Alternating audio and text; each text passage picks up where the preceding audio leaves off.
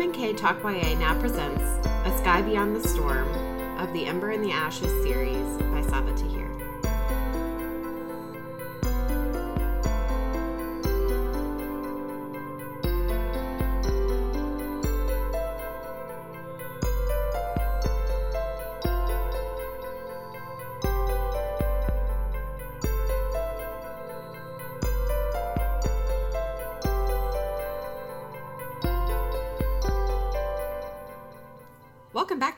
Talk YA. I'm Marissa Snyder, And I'm Kitty Bradford. and this is our young adult fiction podcast. And this week we finished our first series of this year. We read the last book in the An Ember in the Ashes series by Sabaa Tahir, and this last book was called A Sky Beyond the Storm. And this was a a quadrology. So we I don't have we ever done more than four books in a series? No. So it's like the longest type of series we've done. Also, all of these books were so big. And it was such a like epic tale that I'm exhausted after reading all of these. I feel the same way. I feel a little wrung out. and I don't, I wouldn't say I read a ton of long, epic fantasies. hmm and for a reason like they're an undertaking it takes a lot out of you to get to like get enmeshed in the world keep up with all the characters read all the books but usually after i finish a series like this i feel really satisfied because there's something just like incredibly fulfilling about like finishing a huge volume of books Yep. Do you feel that way this time? Um, I feel I don't feel incredibly satisfied. I will say that, and I think the reason is just overall impressions of the series. There were too many characters that didn't resonate with me, or didn't have enough time on the page, or you know, I, I feel like I feel like the characters we did get to see a lot of, like Helena and Laia and Elias. I felt really good about. Like, I felt like they had really strong motives. I, ca- I cared about them. I cared about them deeply. Mm-hmm. But there were so many superfluous characters that I didn't spend time with and I didn't end up caring about. And it kind of made me sad. So, like, even when I don't even remember his name, one of the one of the soldiers who dies to save Helena, not Harper, Ferrick? Was it Ferric? Yep. Faris. Yep. Exactly. Like I didn't know him from Dex or from I didn't really care about him because we didn't see him a lot. And so I feel like because of that, those moments where like a character dies to save another character, like that should be a huge moment. Like I should be so upset about that. And I was just like, okay, bye. Which didn't feel good. So I feel like there were a little too many characters and we didn't get to see enough of them um, to really make me care about those those moments. Even like some of the deaths that still kind of hit me, like even Harper and Darin, I felt a little bit like I knew them a little bit, or I knew how much they mattered to the, you know, respective main character that we were witnessing the death through, whether it was Helena or Laia or whatever. But I had so many questions about who they were and what they were thinking and, and whatnot that I wanted to see more. And this is my number one complaint question I wish had been answered. Biggest problem with the book. And this is not that important, but it's bugging me a lot. So I have to tell you about it. Okay.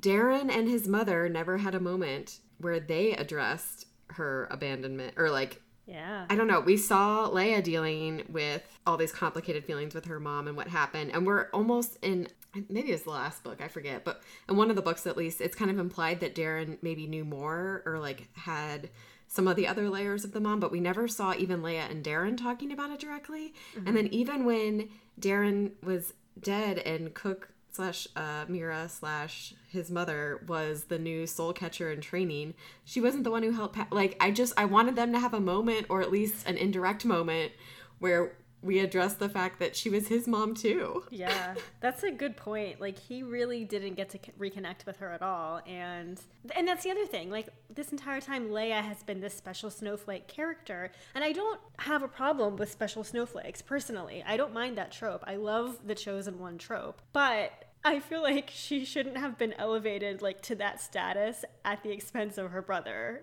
Mm-hmm. You know, like especially for something like that. Like their mother returns from the dead twice. I know. and She will never die. I actually I did love that part though. I was like, what? That is kind of amazing. I did like that, and and that's the thing. Like when when big moments happen with characters you care about, it's so it's such a good feeling. And so like we did get some of those, and even with Harper's death, like that did hit me hard. But with the other ones, and and there was such um I don't want to say wasted opportunity because I think the books were lo- were long enough, but even like Grimarr, the warlock priest who does these weird blood rites in the middle of battle. Like that's such a cool concept. And I wanted to know more about him. I was like, who is this man? Like, why did he become a warlock priest? Like, what are his motivations? That was so fascinating to me and he was such a flat character. He was just like the bad guy who came around and caused problems for our main characters. Like, it just was disappointing to me in that regard. Yeah, but I do feel like if we could, you know, grab a meal with Saba to hear, or I, I feel like she might, or if she does more side stories or graphic novels or whatever else, like there's so much here. And I feel like she's so thoughtful about it. Like, even though I agree that there were, especially these secondary characters that I wish I knew more about, like what they were thinking or what their motivation or backstory or whatever was, I feel like the way everything was layered and connected, like, I feel like it's in her head yeah, she knows everything. I feel like she would be a fascinating person to like talk through. Like, I don't feel like it isn't thought through. I just feel like it isn't communicated or something. I don't know. Yeah, totally. Because I mean, even just the way the story wraps around, like some of the prophecies that we learned about in book one came to fruition in book four, which is like incredible planning. Like, I feel like when she was writing this book, she was the picture, like the meme of Charlie from It's Always Sunny, like crazily writing things on the board trying to figure it out because like the planning that went into this is amazing it's incredible. Like that's undeniable. And there were so many things that shocked me or not shocked but I, were unexpected to me. Like a lot of times i can start to predict things especially with prophecies or i don't know. There were so many things though including cook coming back from the dead twice that were just like layered in so well or there part of it was also there was so much going on it was hard to keep up and keep track so i'd forget something until it was revealed and i was like oh yeah i forgot about that mm-hmm. but it really did all i don't feel like there were plot holes like i sometimes do nope. where i'm like you know like even spiro came back and like i feel like everything was kind of touched on and either came back in like a really powerful meaningful way or at least mm-hmm. was addressed it was tight it was a it was definitely like there were no loose threads yeah which I appreciate. I did appreciate that. I absolutely agree. Especially with this book did like every single or the series every single book in the series like built out the world and got like i was thinking after i finished this book about the very first book and how different it was from this last one mm. like we didn't have that same problem that we sometimes do in series where it gets like super repetitive i mean there were aspects of it that were in terms of I think we've oh. talked about you know like we were fighting some of the same people over and over again to some extent but like the problems in book 1 were very different from the problems in book 4 in my mind. They were. I agree with you. Um, I still had, I still felt like there were a lot of things that were repetitive throughout the whole series. I feel like in every book, we were f- running from someone and fighting someone and narrowly escaping from someone. We were given information, but not all of it, and had to go on a quest for more information. I mean, the fact that we had, what, three or four characters who did the whole you go on i'm going to stay fighting and i'm going to sacrifice my life for you like that happened like three or four times in throughout the series like mm-hmm. and there was a lot of like internal dialogue that was happening so yeah i think that's my other complaint was I feel like the same plot devices were used over and over and just reiterated in slightly different scenarios, and that got a little boring to me. Yeah, and I feel like if there's layers of plot, I agree. There was like repetition in terms of like the actual or like the devices used to tell the plot, but mm-hmm. like the like at a higher level, the story kept getting bigger Yes. I don't know. But like how they solved it was maybe similar in each book or, you know, mm-hmm. over and over again. But something about like the way the world built on itself or the story built on itself. Like we went from being primarily at this like school and maybe a little bit in the bigger town to like talking about multiple empires universes? worth yeah universes creature like i don't know and i didn't love i i still have mixed feelings about the magic stuff especially i think in this last book because it sort of felt like laia kept like getting additional powers that were convenient a little bit yeah. But I did appreciate that the magic like kind of came in slowly over the course of the four books. Like we didn't have mm-hmm. we saw a little bit of stuff in book 1, I guess, but mm-hmm. I appreciated it a lot about it. This was like a super solid book in my mind. I like very much liked it, but it didn't have that indescribable thing that makes a book like super, super special. super special. Everyone must read it. It didn't have that for me. I agree. I could not sum it up better myself. It is a solid book. The world building's fantastic. So much careful thought went into it, but it's not one of those books that is going to leave me with like the feeling that I get in my chest when I read a book that sticks with me. And honestly, like and that's fair because I probably only have maybe a handful of books that have done that to me. But let's talk about some of the different characters and and their stories because we did that in Yep. the last book too, and I thought that was helpful. Perfect. Because there's a lot to, that we did like too. I feel like we just kind of dumped on like all of our critiques right off the bat. We always sort of do that, and it's it is funny. Like the more specific our critiques get, I think it actually means the more we liked because we're like, well, we liked all this stuff, but this one little thing, or you know, Yeah. this this aspect. But yeah, who do you want to start with? um, let's start with Laia.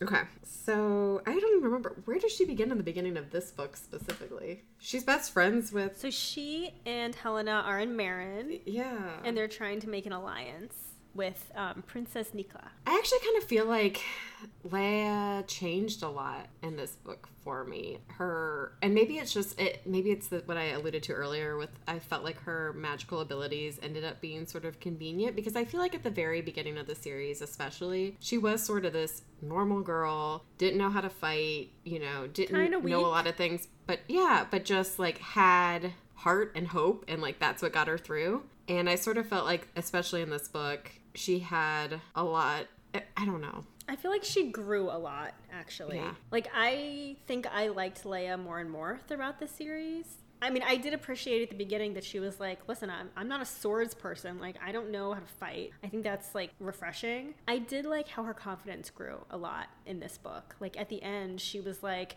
no, I'm the one who has to get the Nightbringer's sickle. Like, I'm the only one who can kill him. I've defied him so many times. Like, she really came into herself and was like, had faith in her abilities and she earned them. And I, I liked seeing her, like, come to that realization. Yeah, I think she had one of the bigger. Well, everyone. I mean, our ma- three main all had a lot of character development, I guess. But yeah, she she really feels like a very different character than the first book to me in a good way. Yeah. Well, the big revelation we got with Laia, though, um, in like the first couple chapters, is when this force uh, erupts out of her, screaming. And I was so confused at first. I was like, what is happening?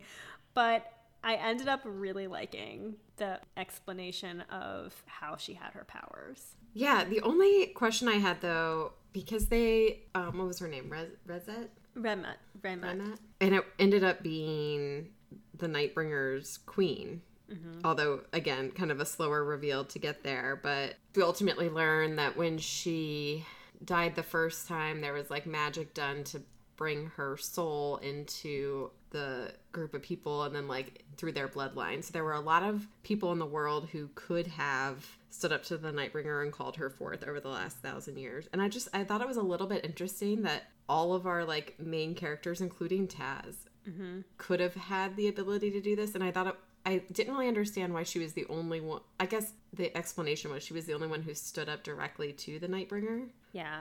And, sh- and Rehmat was like part of Rehmat lived in all of these people, which you called out. It was like the darkness within.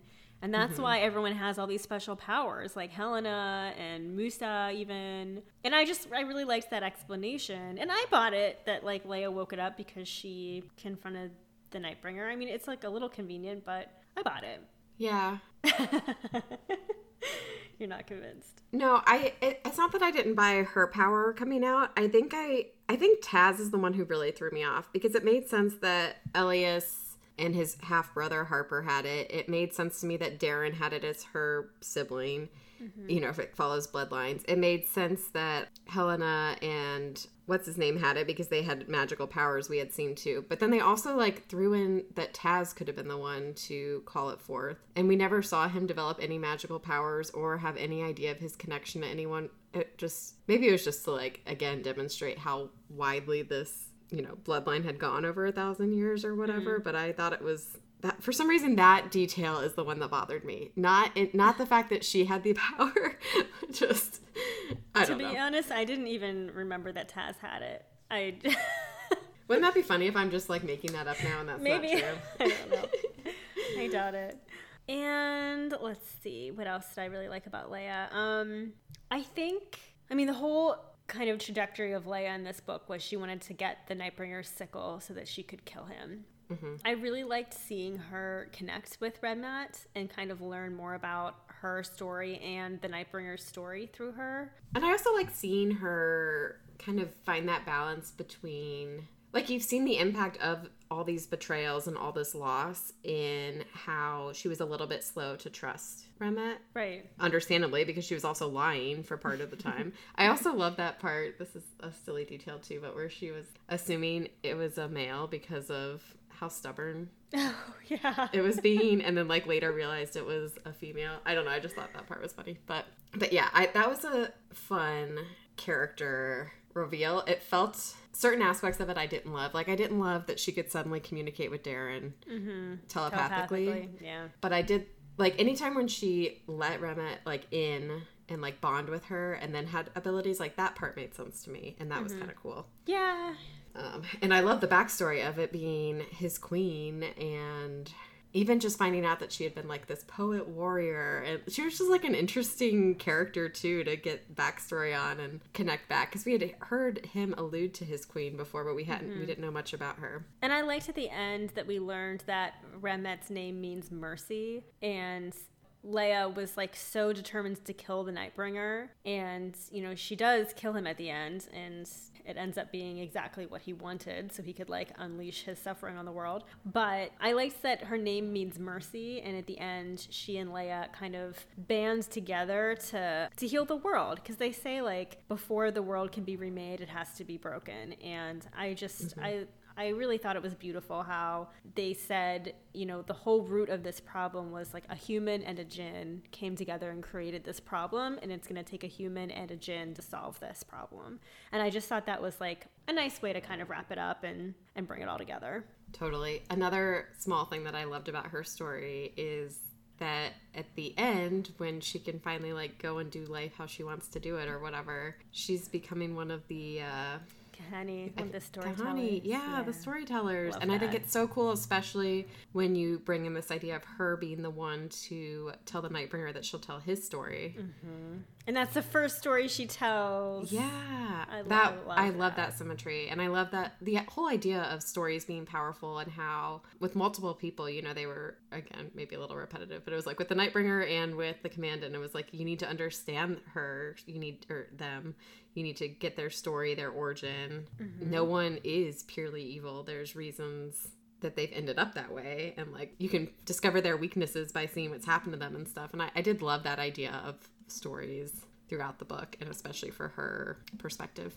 I agree. Um, do you want to move on to elias? Yes i knew you'd save helena for last. I always do. The best for last. Okay. Uh, elias bored me in this book. Yes. Well he didn't bore me. His what's his other name? Soul Catcher bored me because there was so much where Elias wasn't even really there. It was just this Soul Catcher guy who has no emotion, and that was kind of the point of him. I get that, but it got old. it did, and and I did like that he changed his name was not Elias in the books. It was Soulcatcher, like the chapter titles, yep. which felt fitting. Um, I just thought it was kind of predictable that, you know, the whole thing was like, no, you have to withhold your emotions and you can't show passion and you can't have love. And then at the end, it was like, oh, actually, love is the only way you're going to solve this. Mm-hmm. I mean, I, I really did like his interaction with Cain so when Cain too. returns mm-hmm. and he basically asks Elias to kill him before the jinn can hear his prophecy and like use it, and he like magically gives Elias his memories back. So it was a good way to like have that plot device happen of how does Elias get his memories back? Mm-hmm. But then the back and forth of like kind of becoming human and then regressing again, and then becoming a little more human was a it was a little tiresome. I agree. And I did like because he didn't have emotion to get him back in the story. I like the idea that it was somewhat related to his duty. Like mm-hmm. I didn't mind when he went out and was like, "Oh, I don't care about the humans. I just care about the ghosts." And like how, but there was still that alignment there. I like that. I just didn't like. It was almost the Laia part of it all, where it was like one step forward, three steps back, Yep. over and over and over again. That like something about that got tiresome to me, but. It was an interesting perspective to see how he was going because he was like, I don't really care about your war. I don't really care about your Nightbringer thing. I just care about these souls and these ghosts and how that perspective he was able like came around and connected back with everything else i did appreciate again just the way all the uh, individual threads came together i really respect It was some parts were really funny though, like when Laia is about to get kidnapped and he just literally walks away. like he just walks away and leaves her. like I was um, amazed by Laia's patience for him. I guess I will say in this book. yes like she gave him a lot of grace. again i liked him like his real person. I almost wish we had seen although this probably would have gotten old too but what he was thinking hidden deep within the soul catcher more or something mm-hmm. because I, I thought he was interesting and complicated. Like in the first book the fact that he had been raised in this world this like brutal terrible world and didn't want to become this brutal terrible person that they were building him into. He didn't want to be this weapon but he kept having to like make these hard choices for the people that he like i felt like he was so interesting and complicated in books one and 2 mm-hmm. and then i just feel like we lost a lot of that in the second half of the series for him. I totally agree.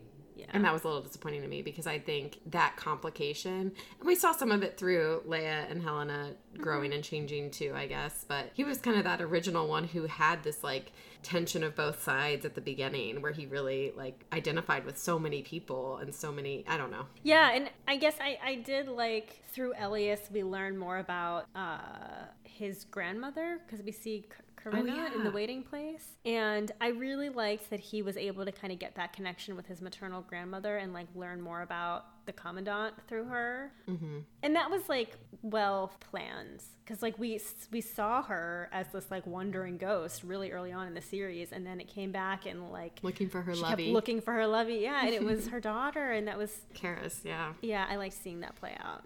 That was cool. Okay, question about that though. Mm-hmm. Because then when Keris is ultimately murdered and sees her mom again, her mom initially responds with something like, you know, you're not her. Yeah, she like rejects her. And is that just because she's grown and changed and gotten so hard? Is that the implication there that like she's not the same little girl anymore I think at, at the beginning? Because then when she ultimately passes, she's a child. or you know yeah she goes back to reverts back to her childlike self and then is like holding her mom's hand and stuff so i guess they eventually made peace but i was like kind of thrown off by that initial interaction because it felt Yeah. different than this mom has been waiting 30 years for her daughter right. it sort of that rejection like stung For sure. me even though i didn't care that much i mean you know i, I But I think it had to happen because like it would have felt bad if Keris had gotten this wonderful end, you know, where she like immediately reconnects Didn't with her suffer mother first and doesn't or, like, suffer. make yeah, peace. because Yeah. like, she No, that's fair. needed to pay for what she did. So and they and they do mention that like in the waiting place, there's like a period of suffering and it lasts for how long, however you know much evil you created in the world. So I imagine she was there for quite some time, yeah and then eventually was able to pass over. And I like that that was Mirra's first big one because Mm-hmm. Mirra ultimately, like, again, faked her death from her daughter the second time in order to get revenge on Keris and ultimately does succeed Yeah. and sacrifices a bunch of stuff in the process. But I feel like it was healing for both of, in, in different ways. They were both terrible mothers in some ways, you know? Yeah, And maybe to different extents as well, obviously. But for sure. I like that they kind of helped each other mm. forgive and move forward and It felt fitting. all of that. Yeah. Can we talk about Helena now? Yes. oh my goodness. I every time I finish a book, I think to myself, this poor woman's situation cannot get any worse. And then it always she does. really she really got the short end of the stick all the way around. What does Sabaa Tahir have against Helena? I don't know, but I also love it because she in Yeah. some ways that makes me like respect her so much because she overcomes so much more than anyone else. Yeah, she does. I mean, uh watching her sister get Mm. murdered, her last sister, watching Harper. Harper. I'm so glad that they had had their moment before. I mean, I'm sure she's still, I I think it even said it in the book. There's obviously, I think she regrets not doing things sooner or whatever, but I'm glad that they had a couple of good, like a period where they were together for real without. I don't know. If it had just almost happened and hadn't quite happened by the end of the book, it would have been even worse. Yeah. I think what bothers me so much is that Helena is not someone who loves easily or who gives her love easily. Like every time Yeah. she opens herself up to someone, it's really challenging for her. And so the fact that she is was willing to do it twice and then both times had it taken away, like mm-hmm. it's just heartbreaking because it's like you want someone who who finds it hard to open up. You want them to open up and then find this perfect, joyous Get happiness. rewarded and for real- it, yeah.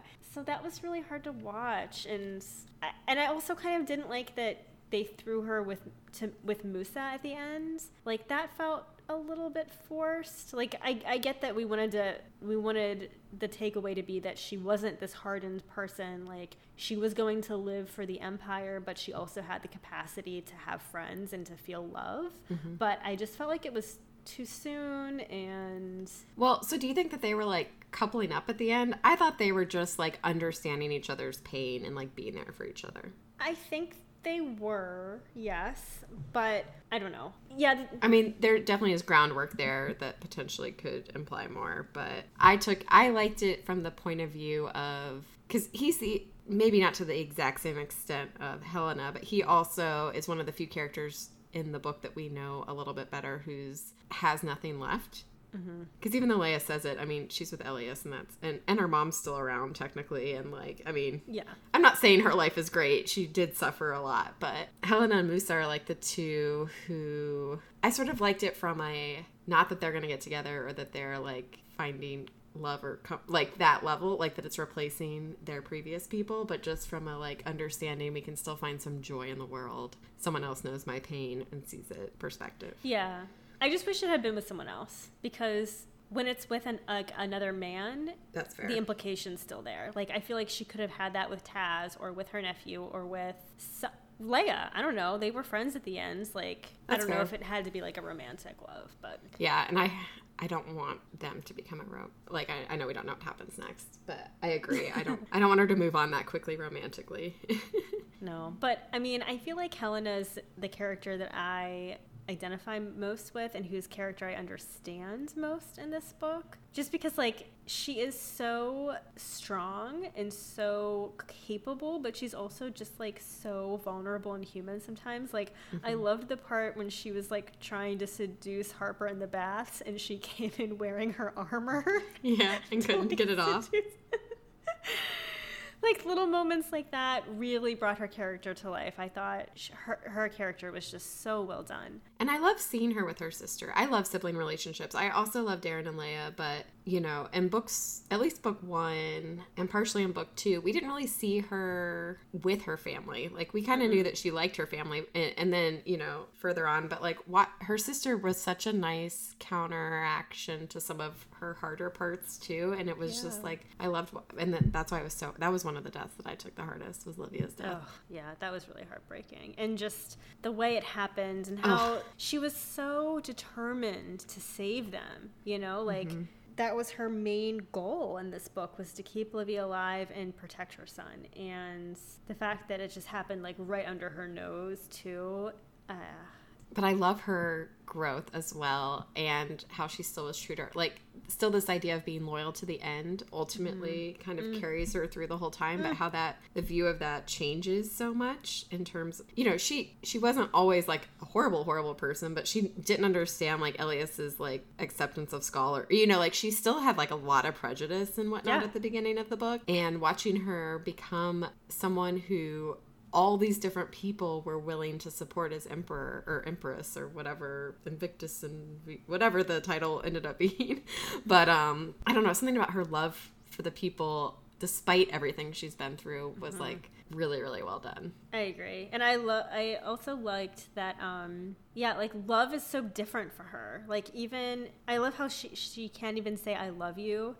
Her word for I love you is may death claim me first, which is like such a more such a a deeper way to say I love you. Like Ugh, and even though she keeps saying it even that is just yeah. death claims everyone else in her life first poor girl she just has one wish I also really liked the beginning where the Jinn. Remember when like the Jinn were shouting at them, and the one Jinn said that Helena had a darkness, and he predicted that Helena would kill her nephew and take his throne. That's like the darkest darkness that mm-hmm. lived in mm-hmm. her. And she was like so horrified by that idea. And I'm glad that didn't really happen. I mean, she was named like regent or whatever, but it was just to like protect the throne until her nephew comes of age. But I liked that little bit of like this is what dark helena could be. Yep. I thought that was just really kind of cool to keep in mind. Like yeah she fought against that and it didn't come true but like that's like the twisted dark side that could have been.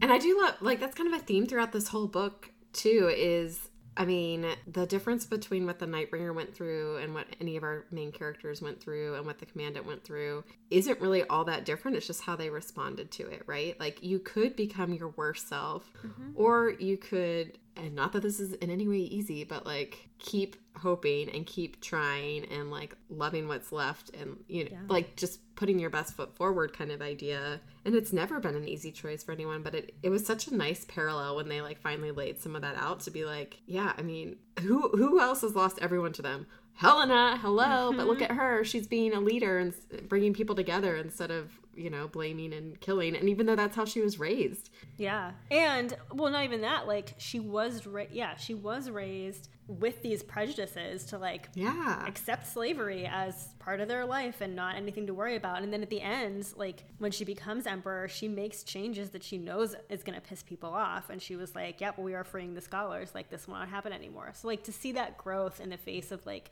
such tragedy is, is really cool. Yeah. My heart still breaks for her. And I feel like the emperor, the empire is going to be like a great place under her. I mean, like Dex becomes commander. They start accepting female students at Blackcliff. Like it's all headed in the right direction.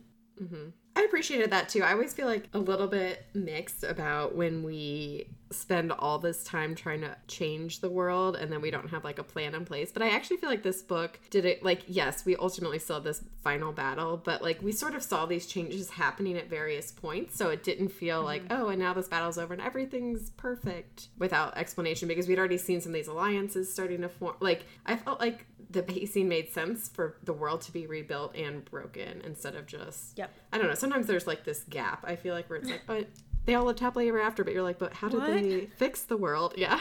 Um, did you do any research this week? So yes, but I don't.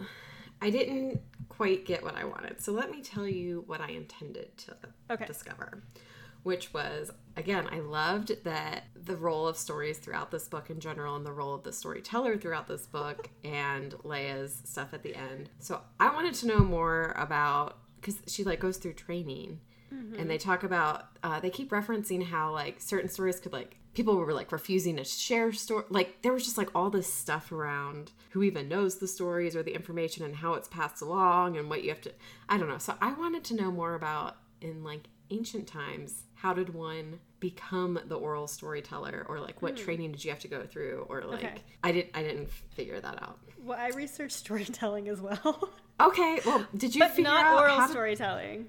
Okay. I researched just how stories were told in general from like the very beginning until modern day. Okay, so maybe we can just both talk about our research because you're you probably did more than me to be completely honest. I really I just wanted like a how-to guide to be an oral storyteller. Then I was going to quit my job and become an oral storyteller just like the olden days. Just like a troubadour, isn't that like what minstrels did? Yeah, like a bard. Yeah, exactly. Yeah. Which actually this is mostly irrelevant, but I before COVID hit last year part of my writing goal was around storytelling and I entered two oral storytelling events like in January and February of last year. Did I ever tell you about this? I think I did. Yeah, you, you sent me one. Okay. You yeah. sent me like the video of one. So I did one where like in the we got a prompt at the beginning of the day and then like wrote a story and then read it out loud at a bar like to a live audience that night. And then I did another one where we put our names in a hat and we didn't we didn't bring paper up with us. We just had a mic and got to tell a story around a topic. And that one got rated by the audience and I got mm. the second highest score. So I'm pretty proud of that. You should be. But yeah, okay. So original storytelling began with like visual and oral storytelling, right? We didn't have writing, we didn't have books, we didn't have movies and whatnot. We were sitting around a campfire. Yeah. So the oldest thing I heard about was 30,000 BC. Yep, chanting. Ooh, no, I didn't actually hear about the chanting. I read read about cave paintings. Okay, so I went a little bit before that, and they basically said that oral storytelling started out probably as simple chants that people would sing while working.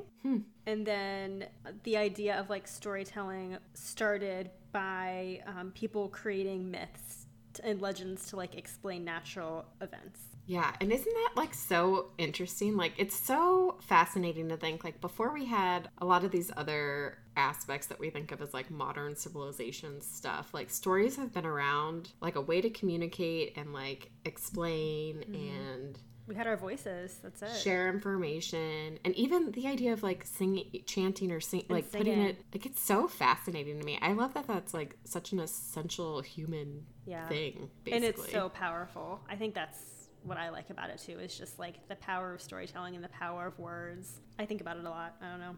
so tell me about the cave paintings. So, in the mountains of southern France, there are these like really cool cave paintings that date back to 30,000 BC. The Chauvet, the Chauvet cave. Yeah, mm-hmm.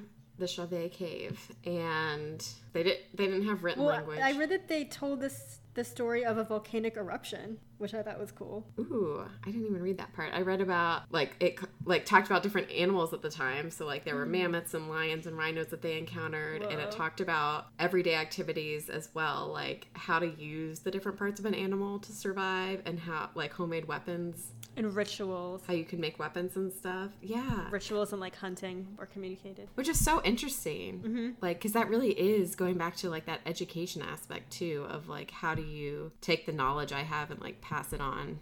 So, yeah, how do you record it Yeah. for other people? Yeah, it's it's so fascinating. And then, did you get to uh, hieroglyphics? I didn't read a ton about hieroglyphics, so tell me more. Oh, I didn't either. I just that was like Oh. other important visual storytelling. Yeah. And then the Chinese writing, the Langzhou markings. We I did this research in another episode. It was like the earliest example of Chinese writing that was found on animal bones, on like the oracle animal bones. I forgot about that. Yeah.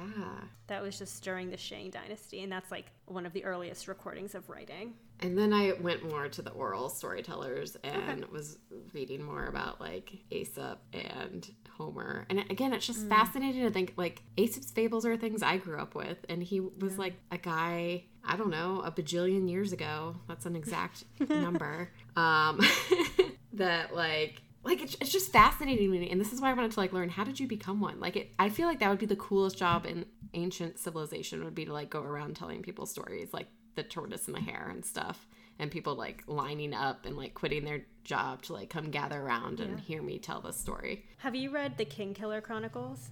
is that um man of fear whatever what, what are those what are they called is, or is that just what they're called Oh, it's just a series by Patrick Rothfuss. yeah what's the first or what's the what are the actual books called Oh, the Man first one is called the name of something? the first one's called Oh. the name of the winds. okay But you should read it because it's, it talks a lot about storytelling and just the idea of like these i long have it. epic poems that people had to memorize and like they weren't written down and you just had to carry them in your brain. And just the idea of like how they can be tweaked by who's telling the story i think is so fascinating. And i just don't know how people did that. Oh my goodness. I'm just uh, actually imagining if this were my job and how bad I'd be at it because I can't even remember like characters' names that I've been reading all week, like five minutes afterwards when we're recording. Like, I'd be the worst actual bard, but if I was good at it, it would be the coolest job. But Kingkiller Chronicles, I'm pretty sure because I have two of them, but the third one hasn't come out yet, or maybe I Right. missed it. No, it But- hasn't. So that's why I haven't read it because. Okay.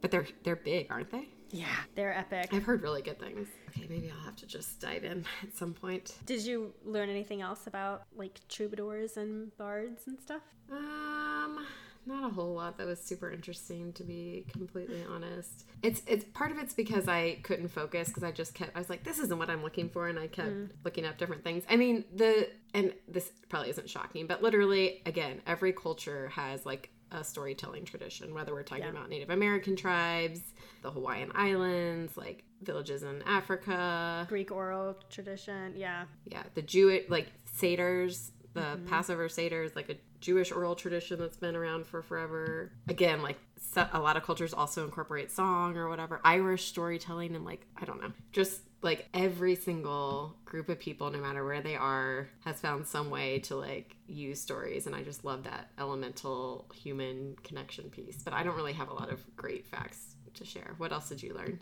Um, well, I, I focused mostly on like how that transformed into written records of stories. Okay.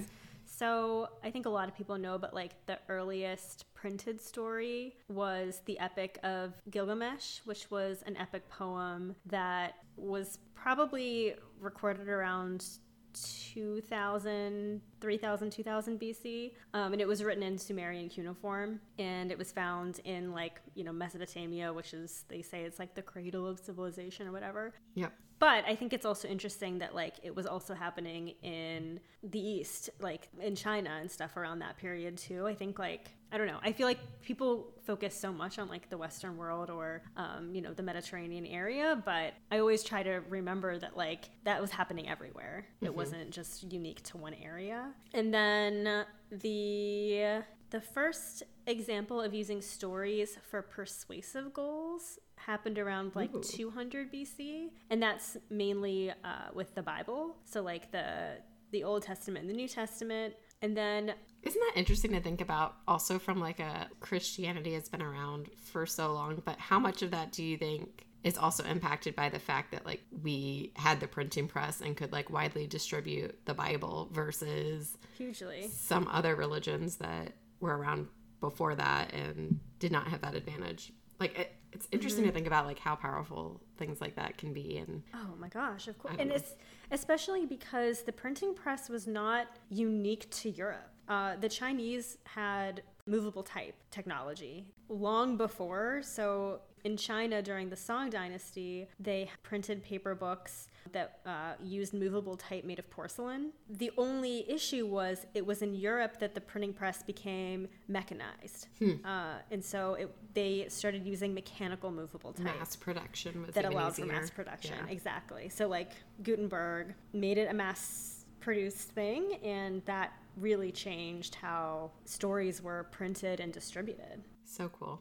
So then I researched a little bit about like the first news bulletins. Hmm.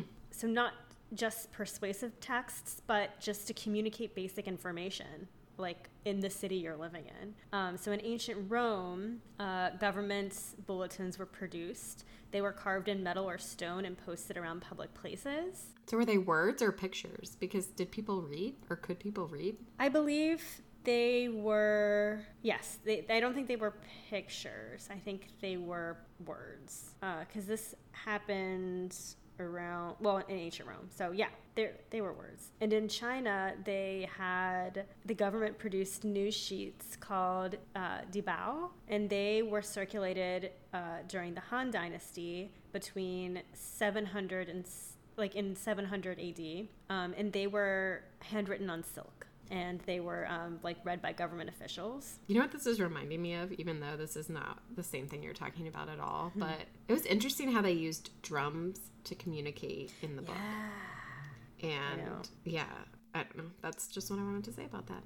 I mean, yeah, absolutely. Getting information out to the public is like a, such an interesting challenge when you think about it. oh, it absolutely is. Because is. information is power. Yep. And yeah. So in early modern Europe, there was an increase in um, just people crossing borders in general. So they needed more information to be released. And so in 1556, the government of Venice first published the monthly, it was a written notizie scritte, which means like written notice, uh, which is uh, basically handwritten newsletters that were distributed to convey like political, military, economic news in like as quickly and efficiently as possible. So it was kind of similar to a newspaper, but they're not. They weren't really intended for like general public. They were just restricted to like a certain set of topics that they needed to get out to certain people. Gotcha. You had to subscribe. I'm just kidding. Exactly. Yeah.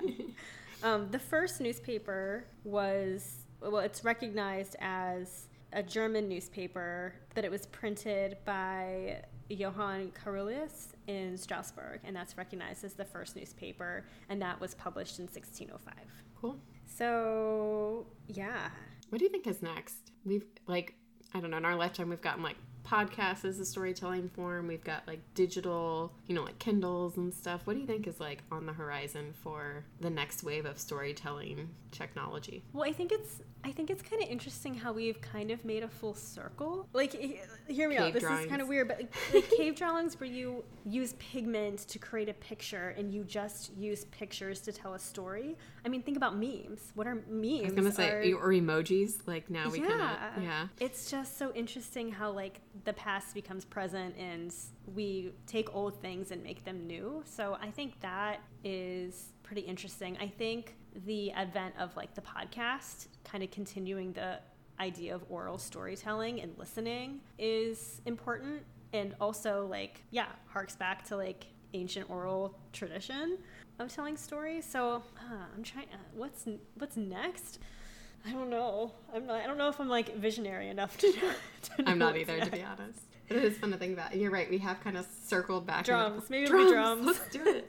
Oh my goodness, I have terrible sense of rhythm. I'm really. Uh, the more we do this podcast, the more things I realize I am not good at. Any, I mean, again, I think a lot of authors also love stories because that's obviously the career they've chosen, and they know people reading them Mm-hmm. probably also like stories, so they're speaking to the right people. But I love when books incorporate the idea of like the power of words and story, and you know all of that. So that was one of my favorite things. Yep. Okay, we need to do a few things for this series before we move Yes. on. We need to come up with a fan name and we need to assign a rating. Okay. So I did find a list from what year was this? From 2015 of potential fan names that Penguin Teen was asking for. Would you like me to list them off for you and we can pick our favorite? Sure. Okay, so we have Sabaa's and Embers. Mm-hmm. we have Ashers. I don't like that. No. We have Tahir's Legionnaires, No. which I don't even get that. Was Legionnaires a thing in this book I think specifically? that's like what the. I don't want to be anything associated with Blackcliff or like the Martials. And to be fair, this quiz came out after the first book, so not the whole series. But Sabaa's Resistance, hmm. The Masks, No. Oh. Commander's Minions, No. Emberlines, or Ashlings. Well, I don't like any of these. I don't really either. Okay, so what would we be? Especially now we have all four books out there, so there's been a lot more um, options. Is there something about the people who have the darkness in them? Or something about. I was gonna say aspirants. Wasn't that something? Was that what Elias and Helena were when they were like competing to be emperor? Mm-hmm. It's a cool word, I'll give you that. Yeah, maybe it's too martially. I, just, I don't want to be like- Kehanni because I feel like that's appropriating something that's not ours. yeah. Plebeians should just be plebeians. I mean, that's that's probably the most accurate description of what we are. what if we Ghosts. were? I mean, we could be soul catchers. but that was my least favorite. Emotionless, whatever. We could be storytellers. I feel like I want to be like the people in the crowd, though. Mm, I want people to tell me stories. Yeah. but that's not a good name. Oh, this is a tricky one. Okay, we have embers, we have torches, we have skies against storms. Oh, do you want to be rebels? No, Maybe. reapers. No. I was thinking of reapers. Reapers. I think I don't want to be a reaper. What about um uh, I don't know. Nightbringers? Jinns. Fivers. Can we can we just like do something with Helen's Helena's name? Oh, just like- yeah. Let's just. Can we just be Team Helena and just call it that? Let's just be loyal to the end. okay, I like it. Okay. that was one of our hardest ones for some even with the list. Maybe Usually the problem was the list. Maybe if we if I hadn't primed myself with that, we would have done that. put bad thoughts into our heads. Okay, how about a rating? Okay, how many uh Souls? yeah, I was trying How- to think of how, how many, many lifetimes would you serve as Seas of sufferings. Um, out of How many souls would you reap out of 10 for this book? Hmm. I'm gonna give it a seven. Oh, I mean for the series. Seven. Is that what was that your answer for the Yeah. series? I think I may go as high as 8 because I really feel like it had everything that I wanted it to have except for that missing element. Like The je ne sais quoi. I would recommend it in so many situations. I liked so much about it, and I feel like a lot of the pieces were there, and I would totally read something else by her. And I enjoyed reading it, but to get it a nine or a ten, it would need that something else that I can't quite describe. I think that's fair. Cool. Should we uh, let them finally live in peace and move on to our next book? Yeah, I feel like it's going to take me a while to get over this series, though, just to come down from it. Yeah, we need to take a long winter nap, Yeah. breathe a little bit. Um, but I'm really excited about the next series we're going to read. So we're going to read the Skybound series by Alex London. The first book is called Black Wings Beating. I really don't know much about the series, but I am also excited, and I did get the books, and even the cover, I'm just like, I'm, I want to hear more. I didn't even read the back yet, so Well, I'm excited for a couple reasons. Um, I read Alex London's first series, Proxy, and I just I feel like we don't read a lot of male authors. we don't read enough. That's true. So I thought that was kind of nice from that. Did we read any last season? I don't think we did. Yeah, we read um, the Nevernight Was that series last season? Stuff. I believe so. I feel like that's been even long. I can't even remember what happened this year, last year, whatever. It's a blur. Do you want me to read a synopsis about Black Wings Beating? yes, please. And this is a trilogy, right? Or how many are in this series? I think it's a trilogy. Uh, yes, it is a trilogy, and you're right. We did not read Nevernight last year. That was two years ago. Oh my gosh. Okay. anyway, okay. The people of Uztar have long looked to the sky with hope and wonder. Nothing in their world is more revered than the birds of prey, and no one more honored than the falconers who call them to their fists. Brysen strives to be a great falconer, while his twin sister Kylee rejects her ancient gifts for the sport and wishes to be free of falconry. She's nearly made it out too, but a war is rolling towards their home in the six villages, and no bird or falconer will be safe. Together, the twins must journey into the treacherous mountains to trap the ghost eagle, the greatest of the Uztari birds, and a solitary killer. Brysen goes for the boy he loves and the glory he's long craved, and Kylee to atone for her past and to protect her brother's future. But both are hunted by those who seek one thing power. Hmm. I'm into it. Yeah, me too. I love sibling relationships, so I like that it's two I siblings say, at least I as the primary. twins. I love stories about twins. Specifically twins. I like all sibling stories, I think. I don't like the names. Brysen and Kylee, I'm not crazy about. I don't like when books, well, actually, I have no idea. This book may be in like the future or a different world, but like, I don't like when characters have modern sounding names. It's just like a weird thing that I don't like. Interesting. It's not bothering me, but now I'm thinking about it a lot, and I may feel differently next week. I'll let you know. Or in two weeks. I'm sorry if I influenced you. No, I'm just gonna think about it because I really like the letter Y, so I like that they both have hmm. Y's in their names, but I I don't know that I actually like the names. We'll see. okay. It might depend on how much I like them or how I feel like it flows with the rest of the world. To your point. Yeah. Yeah, falconry feels old, old timey, kind of, right? A little bit. Well, it, it sounds like a second world fantasy too, but maybe that's it. Maybe I don't like names that sound modern that are in like a second world fantasy. It's a weird quirk. I can't explain it. we don't really get it either, guys. She's just weird. just kidding. Cool. Well, I'm excited. We'll read this first book for our next session. Episode. That's, that's the word. Episode. That there we go. Talking's hard. Um, is it your turn to tell a joke or is it mine? I think it might be mine. Okay, go ahead. My dad told this one at dinner this week. Okay. Did you hear about the guy that fell into the well? He didn't see that well. Yeah. I knew that one. Uh, my dad's just delivery was so great, and he's a new grandpa, so he's Hmm. my nephew can't even. He's still very very young, so he's not actually laughing at my dad or reacting to his jokes. But my dad's so excited to have like a new audience member to do all of his dad jokes Oh, on. He's brushing up on him. Exactly. that was all I had for you. I should have kept my. uh Didn't I have like a huge list a couple Yeah, weeks ago? of your ghost jokes. Do you want me to find one of those for It's you okay. also? You don't have to. Okay, I'll, I'll try and remember that next time. I only have one joke just as a backup, but I'm yeah. getting good at guessing them now.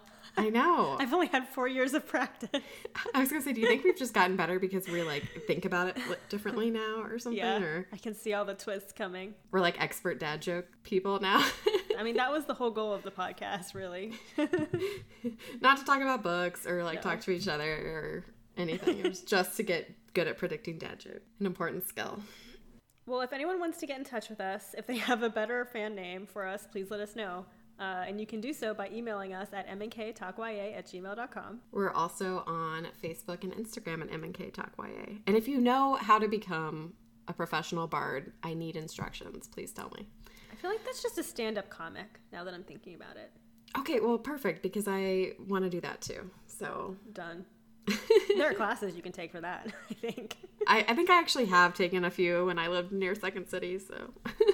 You're on your way. oh man. Wish me luck, everybody. I'll just tell all the dad jokes on stage. I'm Just kidding. Okay. Anything else? Is that it? Is that We're do? good. Bye, bookworms. Go get a library card.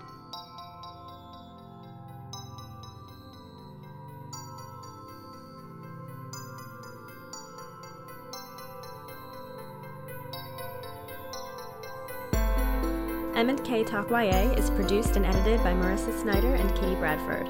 Original music composition by Timothy Milkey. Logo design by Marissa Snyder. For updates and extras, visit mnktalkya.com or follow us on Instagram and Facebook. And if you haven't already, please rate, review, and subscribe on iTunes. We would like to thank James Tobias, Chad Snyder, Meredith Kelfie, and Michael Howard for all of their support. Thanks for listening, and see you next time.